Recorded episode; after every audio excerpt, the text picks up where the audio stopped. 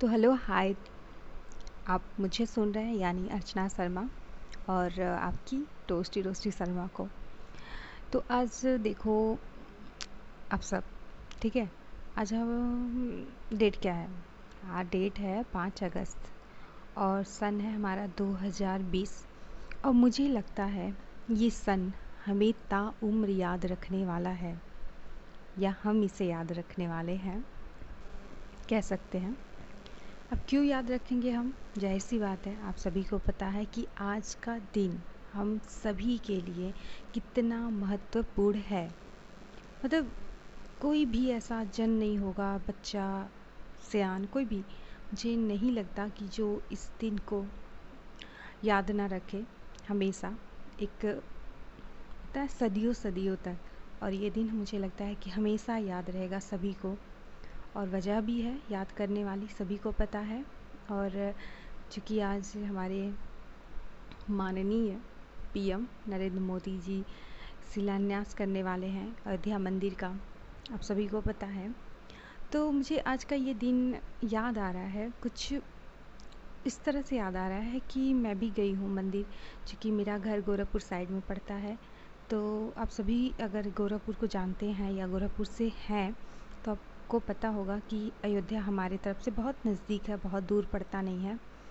तो मुझे भी याद आ रहा है कि जब मैं बच्ची थी तो करीब पाँच छः या सात साल की रही होंगी तो मैं और मेरी माँ, हम लोग जाते थे अपने गाँव से।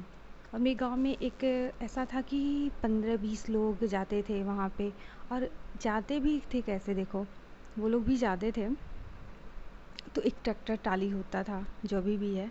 ट्रैक्टर टाली में बीस पच्चीस लोग बैठ के एकदम जाते थे। एक हफ़्ता वहाँ पे रहते थे हर कोई, और जैसे कि एक हम लोग के लिए एक धाम था।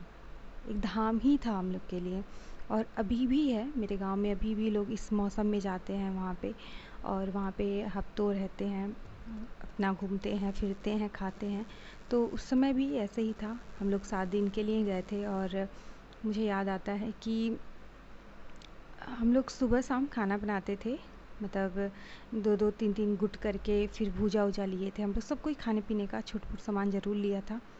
और वो सब खाते होते थे सुबह शाम, और उसके बाद हम लोग अपना घूमने चले जाते थे। हम लोग मंदिर देखने चले जाते थे। फिर वहाँ पे मुझे याद आ रहा है कि दोपहर के टाइम में क्या होता था, भजन होता था, कीर्तन होता था श्री कृष्ण का, और फिर शाम में भी होता था। और हम लोग ठहरे थे, वो धर्मशाला था, जहाँ पे बहुत लोग ठहरे थे, बहुत पता नहीं कहाँ कहाँ से लोग आते थे, रहते थे वहाँ पे तो हम लोग भी थे, वहाँ पे गए थे। और इतना अजीब माहौल, अजीब मतलब कह सकते हैं कि जैसे उस समय लगता था कि एक तीर्थ यात्रा पे जा रहे हैं।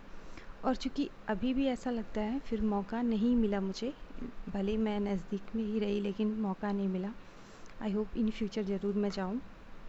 लेकिन उस समय याद आता है मुझे जब मैं बच्ची थी। तो मुझे याद आता है कि मैं एक बार ऐसे मंदिर से हम लोग आ रहे थे, मैं और मेरी माँ। तो मेरे हाथ में कुछ भूजा उजा था और बंदर आए और सब लेक चले गए। मतलब वहाँ पे आप अगर जाते हैं तो वहाँ पे आपको बंदरों का झुंड मिलेगा। तो कुछ नुकसान नहीं करते, बस ये है कि कुछ खाने पीने की चीज़ें आपकी गायब हो जाती ज़रूर हैं। तो इस तरह से था। एक बार हम लोग, मुझे याद आता है कि हम लोग आटा सान के रखे थे, अभी रोटी बनाने वाले थे तब तक। आया एक बंदर, लेके चला गया। तो कुछ इस तरह से है अयोध्या का, मेरे मेरे दिमाग में।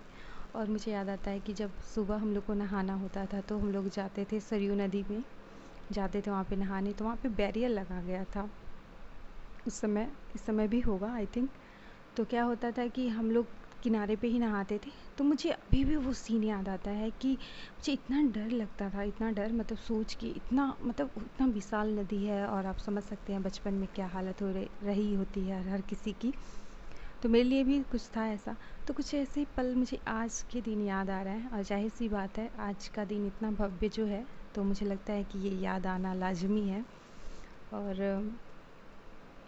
एक तरह से आज मैं सच अपनी फीलिंग बताऊँ तो मुझे आज बहुत एनर्जेटिक फीलिंग हो रहा है, जैसे कोई एक उत्सव मन रहा हो, हमारे वहाँ हर, बहुत खुशी हो रही है, बहुत अच्छा लग रहा है और आई होप कि इस खुशी की वजह से जो ये दुख में हमारा साल चल रहा है, सभी का चल रहा है, वो ख़त्म हो। आई आई होप आई प्रे सभी के लिए।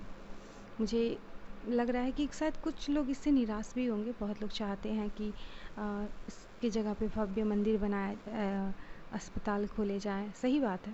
और गलत नहीं है, मुझे लगता है। मैं भी सोचती हूँ ये चीज़ कि मंदिर भी सही है, पर हमारी ज़रूरत अस्पताल की भी है, शिक्षा की भी है।